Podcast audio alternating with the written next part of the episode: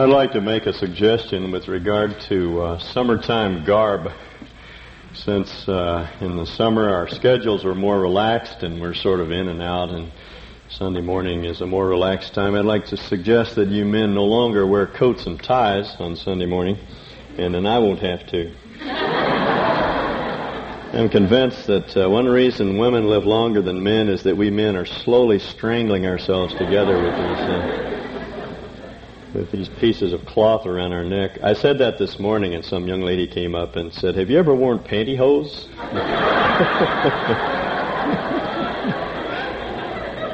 I have to confess that I never have, although Joe Namath has, I guess. But I, uh, I have another confession I have to make. This is something that you would probably do not believe because most of you don't know me very well. But uh, I have a very short fuse. I am very high tempered. Now, most of you don't know that because I hardly ever blow my stack up here in, in public.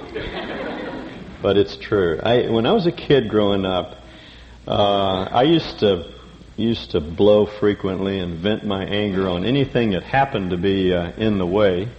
Uh, dogs, cats, cows, horses, pigs, uh, roller skates, uh, skateboards, bicycles, automobiles. I have punched my fist through more doors and walls than most of you have in your houses. And uh, it's just one of those things that stays with you. I, I, I am a very high tempered, volatile person. I bet you didn't know that, did you? It's true. And uh, it's been a problem that I've struggled with all of my life. And that's why this morning I would like to talk about anger.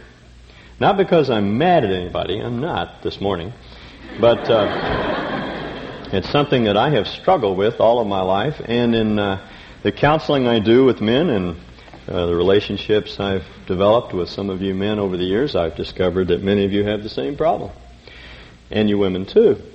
So uh, we need to, to look at that particular problem from the standpoint, uh, standpoint of God's Word. Uh, would you turn with me to the book of Proverbs? First chapter, first page of the book of Proverbs. Now, let me say something uh, by way of introduction to this subject, because what I have to say now will probably color your thinking throughout the rest of uh, of our study. Uh, Satan does not create anything. He does not invent sin. When we talk about original sin, we don't mean that that Satan has thought up any original ways to sin. We simply mean that we're sinful in our origins. Satan is not inventive uh, or uh, innovative. What he does is take the good things of God and twist them and distort them. Now that's true of almost every vice. I, uh, one of my uh, free time pastimes is to try to think through things that in and of themselves are wrong. And I have not come up with anything yet in my own mind that of itself is wrong. Uh, for example, ambition is not wrong in and of itself. There's a selfish ambition if we're looking out for ourselves and we want power and prestige and money. That's selfish ambition and that's wrong. That's a distortion of the concept of ambition. But the Bible talks a lot about being ambitious for God and ambitious for personal righteousness seeking first His kingdom, and we pray, Your kingdom come. That's being ambitious, that God bring His kingdom to earth. So nothing wrong with ambition, per se. Uh, certainly there's nothing wrong with sex, per se. It's simply that we put it to the wrong purpose. We, we enjoy it in the wrong situations. And there's nothing wrong with anger. God gets angry. Romans 1 says that uh, the wrath of God is revealed from heaven against all unrighteousness and ungodliness of men who suppress the truth through their unrighteousness. God gets very angry uh, when, when people sin because he knows what sin will do to them. He gets angry when people suppress the truth so that others can't hear it. Jesus got uh, angry. He was angry when they, the Jews of his day were misusing the temple. It was intended to be a place of prayer, a place where Gentiles could come and find God, and they were turning off the Gentiles by their behavior. And he became very angry. Uh, Mark 3 says that Jesus was uh, angry when they brought this uh, dear crippled man, poor fellow who had never walked to Jesus on the Sabbath, just to trip him up. They didn't care about the man. They wanted to see if he'd heal him on the Sabbath. The NIV says that he was greatly distressed, but they're softening the, the force of the words. He got angry, very angry. There are things we ought to be angry about. We ought to get angry when children are sexually abused. We ought to be angry when women are battered. We ought to be angry that millions of little human beings are murdered in their mother's womb across the United States and around the world. That ought, you know, there, there is a moral outrage that we ought to feel at things like that. And if we don't get angry, there's something wrong with us. But there's another kind of angry, and this is Satan's deft twist to the whole thing. He makes us angry because our own rights are being taken away, or we're being defrauded in, in some way, or we're being frustrated or thwarted in our pursuit of pleasure. That's where anger comes from. We want something very much, very pleasurable, and we pursue it. Someone frustrates us, so we get mad. That kind of anger is the sort of anger that we want to talk about uh, this morning. Now let's look at the book of Proverbs. Uh, I'm going to be tracing a number of themes through Proverbs in the weeks to come, and so it would be good to to uh, lay down some foundation for our thinking, and therefore I want to read through the prologue to the entire book of Proverbs so that you understand some of the other things I'm going to say about uh, about these themes. And I'll begin reading with verse one of chapter one. The Proverbs of Solomon, the son of David, king of Israel. Uh, Solomon wrote many of the Psalms. He collected more of the Psalms. He didn't write them all. They're, they're not all in this. Uh, not all the Psalms in this collection are his, but he he is responsible for most of them. He certainly made the most illustrative uh, contribution to the to the uh, book of Proverbs. Did I say Psalms? I'm sorry, Proverbs. This is going to be one of those mornings. I can tell. Proverbs. We're talking about Proverbs. Now, uh, the Proverbs are, uh, uh, are Proverbs. That's all. They're pithy ways of stating truth. Terse statements of truth. Truisms. Maxims. Uh, we have them in English. Uh, stitch in time saves nine. It's a proverb. A bird in hand is worth two in the bush. Look before you leap. Those are all, all proverbs. A rolling stone gathers no moss, which, by the way, is a very old proverb that goes back uh, way before Jesus' time. Uh, it's an ancient proverb. And a lot of these old sayings have been incorporated into, uh, into our thinking. Uh, Murphy's Law is a proverb. If anything can go wrong, it probably will. The Peter Principle is a proverb. A lot of uh, the so-called laws today that we talk about are really proverbs. I've made a hobby of collecting some of these. Uh, objects are lost because people look for them where they are not instead of where they are. That's a proverb.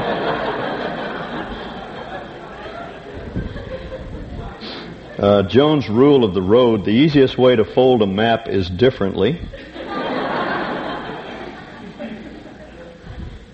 Uh, Anthony's law, any part, any automobile part when dropped will roll to the exact geometrical center of the vehicle. Kelly's Law, nice guys never finish nice.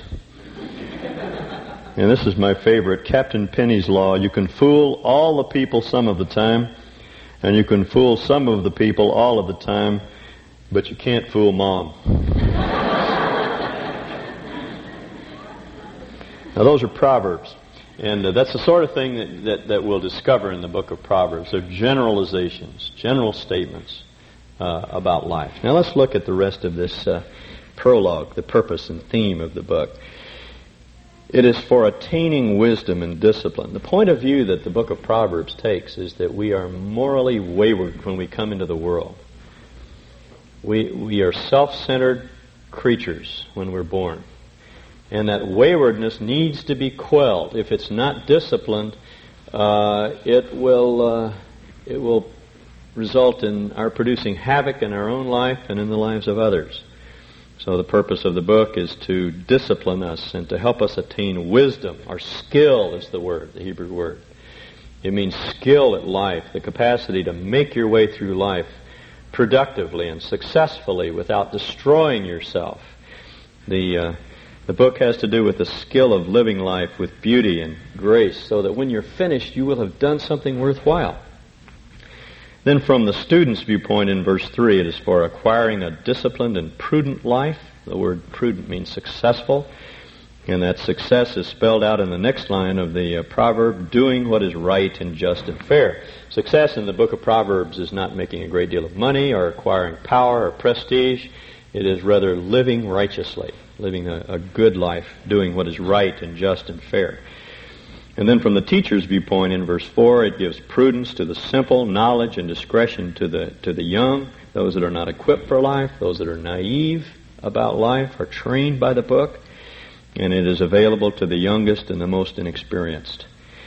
Let the wise listen and add to their learning, and let the discerning get guidance. In other words, uh, wise men keep on uh, gaining in wisdom from this book.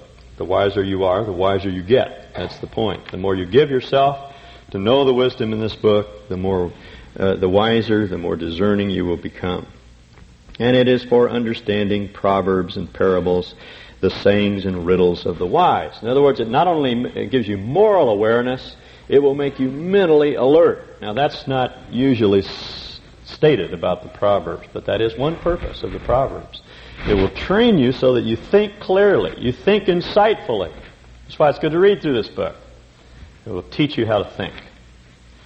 Uh, this is very much unlike other Eastern wisdom. If you've done any reading in Eastern thought, you know how obscure and uh, almost absurd it is. In fact, some of it is downright absurd. I, I, can remember back in the 60s when Zen Buddhism was the thing on the campuses.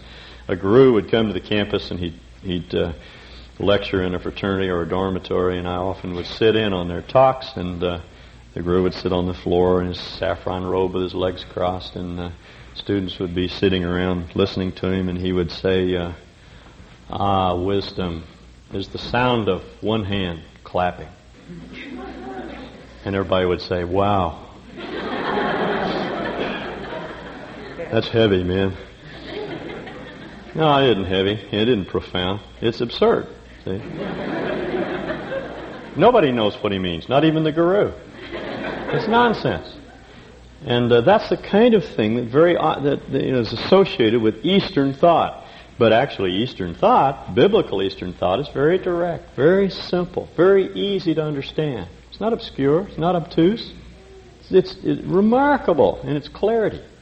Anyone can understand it. That's the point he's making. The youngest, the most inexperienced, the most untutored person in the world can read this book and wise up. They can learn to live life uh, with skill and with discretion. It'll give them steerage, he says, through life. It'll keep you from cracking up on the rocks. It'll be a guide to you, a pilot to you through through life.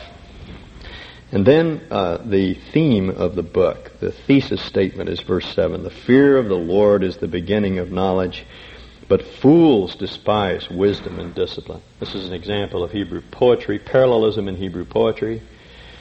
The, um, the Hebrews, in fact, all Semitic people, don't use assonance in their poems. They don't rhyme sounds, they rhyme ideas. And that's what you have in this, in, in most of the Proverbs. Here's a clear example of it. The fear of the Lord is the beginning, beginning of of knowledge, and then he turns the statement around the opposite direction in a contrastive way and says, But fools despise wisdom and discipline. And this helps us to see what he means by a fool. Uh, there are many words for fool in, in the book of Proverbs. There is the word simple that's translated earlier here as simple in the NIV. Peti is the Hebrew word. That's the naive, untutored person. That's the kid that comes to work for you and you send him off for a left-handed monkey wrench or an electric hammer uh, or a sky hook or something like that, uh, a two by four extender.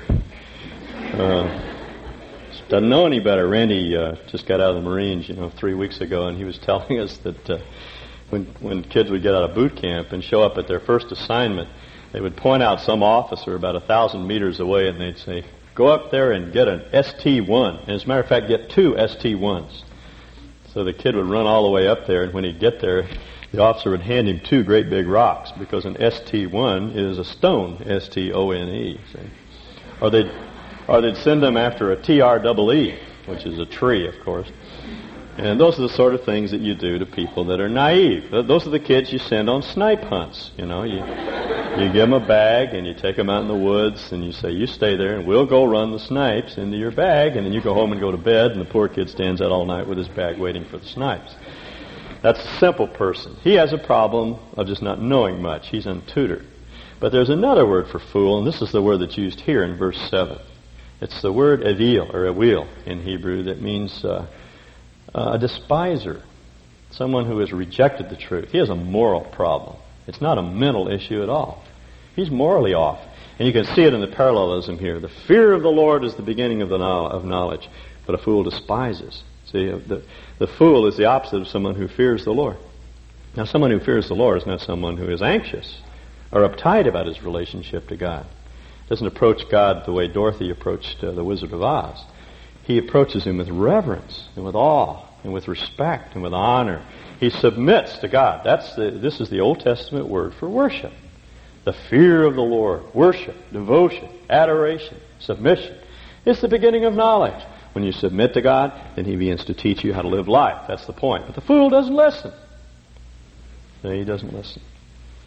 Now bear that in mind because we're going to run across the fool a number of times in these uh, par- proverbs that we want to look at this morning. Now will you turn please to chapter 12, Proverbs 12, verse 16. Proverbs 12, 16. A fool. Now that's not the peti. That's not the uh, naive young man. That's the despiser. The one who rejects the knowledge of God, who will not submit to God's word. A fool shows his annoyance at once, but a prudent man, uh, the word means crafty. It's the same word that's used in uh, Genesis 3 1 of the serpent. The serpent was craftier, he was wiser than any of the other uh, creatures. The crafty man, the cagey person, the person who has it together, the thoughtful, shrewd, analytical person, he says, overlooks an insult. Now here's a little insight into why we get annoyed. It's because somebody annoys us by insulting us or uh, taking away something we want very much, frustrating us in some way. And he says the, the, the fool blows up. The fool shows his annoyance at once. But a prudent man overlooks an insult. Now turn over a few pages to Proverbs 19:11. A man's wisdom gives him patience. It is to his glory to overlook an offense. A man's wisdom, again, the man who is subject to God and who is wise, has patience. It is to his glory. Uh, the, it, this is the Hebrew word for beauty. It makes him beautiful when he overlooks an insult. Now, that sounds drab and kind of non assertive to be insulted and overlook it. But that's what the wise man is saying. It is very manly, he's saying. It's a womanly thing to do. Uh, to overlook an insult. You Don't have to retaliate. You don't have to answer back. A wise man will, will overlook it. He won't blow like the fool does. Now, one thing this teaches us is that anger is sin. Because he does not say it's the simpleton, the naive person who gets annoyed when he's insulted. He's a fool. See? That's the man with the moral problem. Anger is a sin. Now, I think one step in solving the problem of a short fuse is acknowledging that anger is sin. The problem is we tend to overlook it. We tend to defend it. We justify it. Say, oh, well, I'm Irish. Or I'm Latin. Or uh, I was annoyed uh, beyond uh, limits, and we justify it. But uh, we can never justify that kind of anger. A fool blows up at once. So it's sin, you see. It's sin. Now the reason it's sin is because it's an unmanly thing to do. It's less womanly than a woman should be.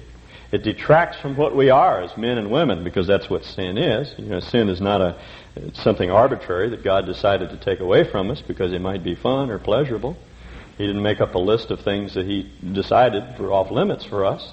He has placed off limits those things that make us less of a man and a woman. It is a glorious thing, he says, to be patient when you're insulted. It, you disglorify yourself. You dishonor yourself when you blow up. And he says it's sin. Now that's exactly what Paul says in Ephesians 4. Will you turn there with me, please? Ephesians 4. 29, verse 29. Do not let any unwholesome talk come out of your mouth. The word for unwholesome is a very strong word. It really means something is decaying. Don't say anything rotten, he's saying. But only what is helpful for building others up according to their needs, that it may benefit those who listen. And do not grieve the Holy Spirit of God, with whom you were sealed for the day of redemption. It grieves him when we say hurtful things heated things to others. Verse 31, get rid of all bitterness, rage, anger, brawling, and slander, along with every form of malice. It's the word for evil. So he puts his finger on it again. Bitterness, rage, anger is a form of malice. Be kind and compassionate to one another, forgiving each other, just as Christ, just as in Christ God forgave you. Do you see what he's saying? Anger is sin. Now that's the first step, I believe, in learning to control our anger. It's, it's recognizing sin, uh, anger for what it is. It's sinful. It's wrong. It's unmanly. It's unwomanly. We can't justify it. We can't defend it. It's wrong. That's number one. Now let's go back to the Proverbs again, to uh, Proverbs 14, uh, verse 17.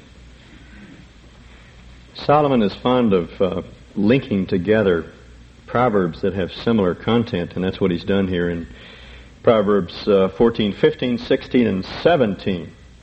He's uh, describing different ways to be a fool. Verse 15, a simple man, that's our word peti, the naive, untutored man, believes anything. He's gullible. He has no principles to operate on. He, you can con him into anything. But a prudent man gives thought to his steps. Wise man is shrewd. He thinks. He's thoughtful. Uh, so one way to be a fool is to be gullible. Verse 16, a wise man fears the Lord and shuns evil, but a fool is hot-headed and, and reckless. Now, the word for hot-headed means to get carried away. He's not talking about temper here. He's talking about someone who's impulsive. So a wise man shuns evil. An impulsive man uh, charges ahead. He goes where angels fear to tread. A quick tempered man, verse 17, makes a fool of himself, and a crafty man is hated. He's contrasting here someone who does evil in cold, calculating ways, and someone who does evil simply because he doesn't, he can't control himself. The impetuous man does evil, and uh, he makes a fool of himself. Uh, here's another man who is cold and calculating, uh, designing, scheming in his evil, and he is hated. I think what he's saying is the crafty man is hated by others. The quick tempered man who does foolish things comes to hate himself because he does such ridiculous things. He loses all sense of reason. Uh, right across the page, at least it's across the page in my Bible, in verse 29, there's a parallel proverb. A patient man has great understanding, but a quick tempered man displays, and, and the word means publicly displays folly. The uh, patient man sees calmly, he sees clearly, he, he can think things through. The quick tempered man uh, makes a fool of himself. Uh, you ever done that? Said things that, that made you feel very foolish and very guilty afterward? Uh, it's amazing what we can do. I have a friend down in Southern California. He's a Christian businessman, elder in a church down there. Just a great guy. Has a great marriage. Lost his temper at his wife one night at a restaurant. Picked up a bowl of spaghetti and dumped the whole thing right on top of her head. One of the nicest restaurants in Newport Beach. Squash right on top of her head.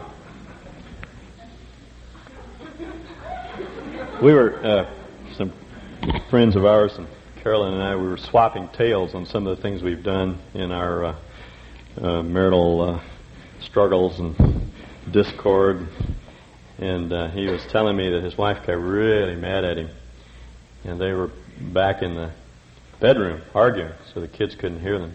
And she finally just lost her temper and she said, All right, she said, All right, I'm not going to do anything for you anymore, she said. She said, The only thing I'll do is, is iron your food and cook your clothes.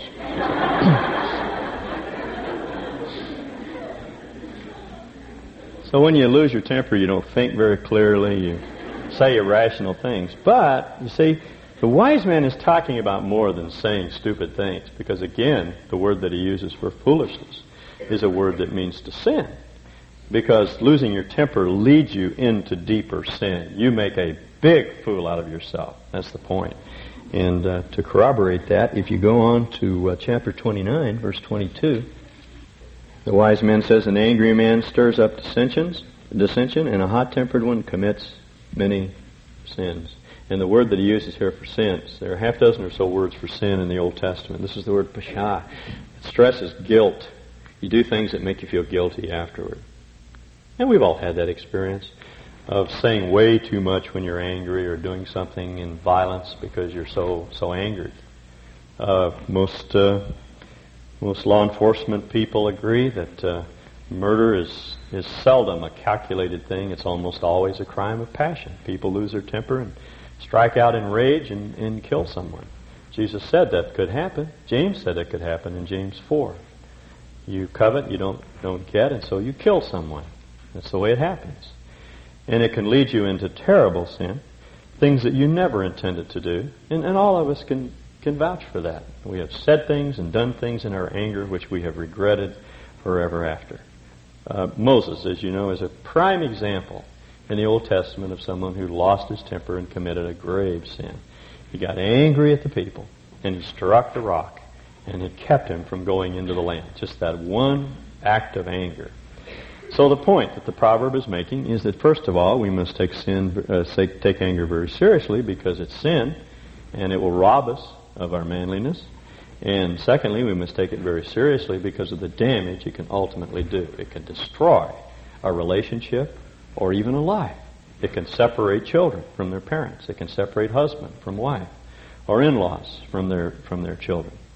Now he expands on this uh, this notion a bit more. Turn back to uh, Proverbs 15.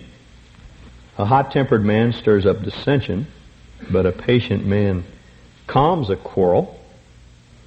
Uh, I think what he's saying here is that quarrels do not depend upon subject matter there are not some topics that are potentially uh, uh, destructive of, of, personal relationships.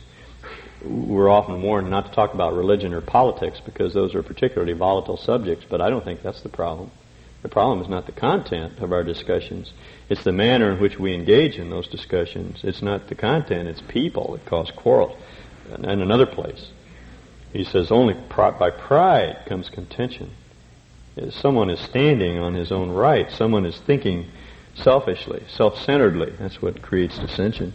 And here it's the hot-tempered man who stirs up uh, up dissension. But a patient man calms the quarrel. And by way of contrast, if you turn back to uh, verse 1 of chapter 15, a gentle answer turns away wrath. And the word for wrath here is the word for heat, heated anger. Someone who's really steamed up. But a, uh, a harsh word a cutting word stirs up anger. So you can allay a person's wrath by responding with gentleness. Uh, a soft answer is, is the word. A soft answer will turn away wrath, but a harsh word will stir up anger. And then if you turn on to um, uh, 25, 20, 25, 15, to further expand upon this idea uh, of a gentle answer allaying someone's anger. Through patience, a ruler can be persuaded and a gentle tongue can break a bone. Bone is very hard surface, hard material broken by a very soft thing, a soft answer, a gentle answer. We have a good example of that in the Old Testament in the story of Abraham and Lot. Uh, Abraham owned the land. It was the land of Canaan was his by right of inheritance. God had given him the title deed to the entire land. When he came out of Egypt, he had uh, large flocks, herds. So did Lot, his uh, kinsman. And the two, the herdsmen of Lot, the herdsmen of Abraham, got into a squabble over whose whose uh, animals could graze on what portions of the land. And uh, Abraham, in order to solve the problem, got Lot together with his kinsman up on top of a, a promontory where he could look over the land. And he said, "Okay, you choose. If you take the left, I'll take the right. If you take the right, I'll take the left." Lot chose the grassy plains of Sodom, and they separated their herds. Adam, Abraham took what was left, and as you know, that was the beginning of the end for Lot, and Abraham eventually got the whole land. He let God choose for him, and God gave him the best. But the point of that whole story is that Abraham, by his, by his gracious manner, his gentle manner, was able to put down this feud that was, that was developing. Now that's the point that the proverb is making. Anger can lead you into greater sin, and anger can be devastating in terms of the relationships that you presently have your wife, your children, your friends. So it's a very, very serious thing. Anger can make a fool of you, anger can make an even bigger fool of you. Now, uh, turn to Proverbs 22 24. And uh, we begin to work toward a solution here to the problem. 22, 24, and 25. Do not make friends with a hot-tempered man. Do not associate with one easily angered, or you may learn, or you may adopt his ways and get yourself ensnared. Most people are agreed that uh, that anger is a uh, is a learned response. If you have been in a family where people control their anger, you probably do a better job of controlling it than those who live in an environment where anger was not controlled. If they saw people coping with frustration through anger, they tend to pick that up. It's a learned response. Now, this proverb says it's, it's a good thing to associate with people who don't react in anger. Because if you're hanging out with angry people, you will probably become an angry person. That's the point that he's making so that it's a good thing to associate with those who have learned to cope with their anger, who will soften you and teach you to be gentle and to, how to respond in the proper way when you're frustrated. And again, uh, to draw on an Old Testament uh, illustration, one of my favorite stories in the Old Testament is the story of David and Abigail. If you know anything about David, he was a very violent man. He had a very short fuse and it was inclined to blow at the most inappropriate times. That's what got him into trouble over and over again. And there's one story about uh, a time in his life when he was in flight from Saul. A number of, uh, of men, 400 or so, gathered around David. They're described as those that were in debt, those that were discontented. Uh, they gathered around David and, and protected him during that time when he was in flight. They were a bunch of bandits. I mean, we need to face facts. They were a bunch of very violent men. They were revolutionaries. They were living out in the in the, in the uh, desert and fending for themselves by raiding the uh, the Philistines, and they were a bunch of tough little Turks. They were all gathered around around David, his group of men. Well, they, they were very protective of fellow Israelites, and there was one Israelite by the name of Nabal who was married to Abigail. And Nabal is, has got to be a nickname because it means fool in Hebrew, and I can't imagine that any mother would saddle her child with a name like that. So it must be a nickname. But he was married to this uh, lovely, beautiful, intelligent woman, Abigail. And as she put it later, his name is well describes the man. He was a fool. David had been very protective of Nabal and his herds. When bandits would try to steal from his sheep, he would uh, he'd, he'd protect them at night. So he thought that Nabal owed him something, so he went, he sent ten of his men down to get provisions. They were running out of food, they were living from hand to mouth. They, most of the Judeans were, were helping them survive in the desert by providing food, so they went to Nabal to ask for some, something to eat. Nabal turned him down. He said, there are a lot of people running away from Saul these days. Who are you? You're just a bandit. Who is this son of Jesse? And David just went into a towering rage. He, he said to his men, strap on your swords. We're going to go bust some heads. And, and, and they started off after Nabal. And were it not for Abigail, he would have, he would have killed Nabal and a number of innocent men who were associated with him. He completely lost his temper. And as you know the story, Abigail stopped him on the way and she had food for him and for his men. And she said, David, don't do this. Don't do it. It's wrong. This will be on your conscience for the rest of your life. Don't do it.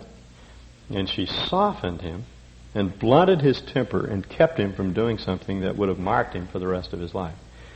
And as, as you may know, when she told Nabal what she had done, the man had a heart attack and, and died. And uh, that was the way that he was disposed of. And uh, David, in thinking about this, thought, boy, I need a wife like that. And after the appropriate mourning time, she became his wife. And there are some indications, particularly in the names that he gave to some of his children. Chileab, for one, which means self-restraint, that she was a was a self-restraining. She was a restraining, had a restraining effect upon him. She taught him self-control and self uh, and constraint because of, of her own self-control. See. Now, I think that's what this proverb is, is, is saying. Stay away from angry people because it tends to stir up our anger. We tend to react in the same way and associate with people that have learned to, to control themselves. Now, one more, and uh, our time is almost gone. 1632. Better a patient man than a warrior, a man who controls his temper than one who takes a city. And then in 2911, a fool. And there's our word uh, evil, the despiser. A fool gives full vent to his anger. Hebrews says it in the picturesque way that they have of putting things. A fool lets all of his air out at once. But a wise man, now my translation says, keeps himself under control. The text actually reads, he calms it in the background. It's interesting. It's uh, difficult to translate, but it's very clear what he's saying. The, the, the fool just blows. He lets all of his air out at once. All the spirit goes out of him, is the way it puts it. All the wind goes out. He just blows sky high. But the wise man checks it back, is the idea. I think what he's saying is that we really cannot do anything about the initial impulse to get angry that comes from being frustrated and thwarted. And some people have a shorter fuse than others. I have found that I've never been able to do anything about the initial flash of anger. I was sitting in a meeting the other day, and one of the guys said something that really made me angry. And he told me later he saw my eyes flash from clear across the room, and the hair on the back of my neck stood up. That's all I can stand up. and I've never been able to do anything about that. You cannot check that initial urge to say something or do something. But this proverb says the wise man checks it back. You can stop it. Now, we're not talking about repression. Uh, we're not talking about stuffing it. We're saying you don't have to express it. You, don't have to give vent to your anger. For a while, there was one school of thinking the best way to handle anger is just, you know, you got to get rid of it. You can't repress it because if you do, you'll develop all kinds of physical symptoms, and so you need to just get angry. But now they're discovering that the angrier you get when you express it, uh, the more prone you are to get angry the next time around. And venting anger gives birth to more anger. There is a way to check it. And I think it's right here in this passage. Notice what he says in verse 11. A fool lets his air go out. He gives full vent to his anger. But a wise man checks it. The wise man is the man who's subject to God. Remember? The fear of the Lord is the beginning of knowledge. Fools despise wisdom. The wise man and woman is the man or woman who is subject to God. I'm convinced that God is the only one that can control our tempers. I don't know about you, but I've had no success at counting to ten or any of the other uh, methods that are suggested. I count to ten and then I blow. the only thing I know to do is to follow the the, the scheme that I've tried to present this morning, first of all, to take a look at our anger and admit that it is sin. It's what, that's what God calls it. We can't justify it. We can't defend it. We have no grounds for it. From a Christian standpoint, it is sin, pure and simple. So we need to call it sin. That's hard to do. You know, it's hard for all of us. And uh, many of you are thinking, well, you know, I Goodness, I'm not an adulterer, I'm not a swindler, I don't embezzle funds, so I'm doing well. But this passage reminds us that if we have anger in our hearts and it's undealt with, that it's just as serious as sin. Because God doesn't grade sin. Sin is sin. And if we're an angry person, and maybe we can check it at the office, but we go home, and that's where we're safe, and we take out our anger on our children and on our wives or on our husbands, it's sin and it needs to be reckoned as such and faced. It's sin. It's, it's characteristic of a fool. And the second thing we need to realize is that it's serious because it can lead us into all kinds of tomfoolery. Not only foolish things that we do, but it can lead to deeper and greater sin, and it can impair the relationship that we have with, with people around us. And the third thing to realize is that only God can control it. And simply submit it to Him. Say, Lord, I cannot control this thing. You're going to have to do it. Now, there is no magic in the Christian life. God is not going to change you tomorrow. I, I find, uh, I think that I'm getting this thing in hand, and then I, I forget and I blow, and I say some things I shouldn't say, and I have to go back and tell people I'm sorry. But that's all right. I'm not glossing over the seriousness of it. It is still sin and needs to be repented of, and and we need to claim forgiveness for us. But you know, God is not overly concerned about these failures in our life, nor should we be overly concerned about the failures in other people's life. If somebody in your life is trying to conquer anger, and occasionally they revert and they react in an angry way, that's all right. We can be forgiving and understanding. What God is looking for and what we ought to be looking for in our own lives is some progress. Are we letting God get a grip on our life and are, are we permitting Him the opportunity to control us? Now, if we're really wise, you see, He says, we can restrain it. And God will increasingly give you the power to control your anger. Don't worry about the failure.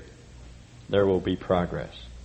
Or as Paul puts it in Galatians 5, self-control is one of the fruit, uh, fruits of the Spirit. The fruit of the Spirit is love, joy, peace, gentleness, goodness, faithfulness, meekness, self-control. See, comes from Him. It's the product of His life in us. It's not the result of gritting our teeth and determining that we're not going to shout again and lose our temper. It's a matter of submitting to Him, drawing upon Him, calling upon Him. In moments when you feel yourself uh, about to, to speak in anger, to call on His name inwardly in the sanctuary of your spirit and rely upon Him to begin to change you. And I'm convinced that He will. Paul says that He who has begun a good work in you will perfect it. He'll begin to deal with your anger. He'll give you restraint. Perhaps not perfectly until we see the Lord, but you'll see progress. Let's pray. Father, it's so good to know that there is a way to uh, to deal with our anger. And we don't have to live with it. We don't have to be embarrassed by it. We don't have to cover it up.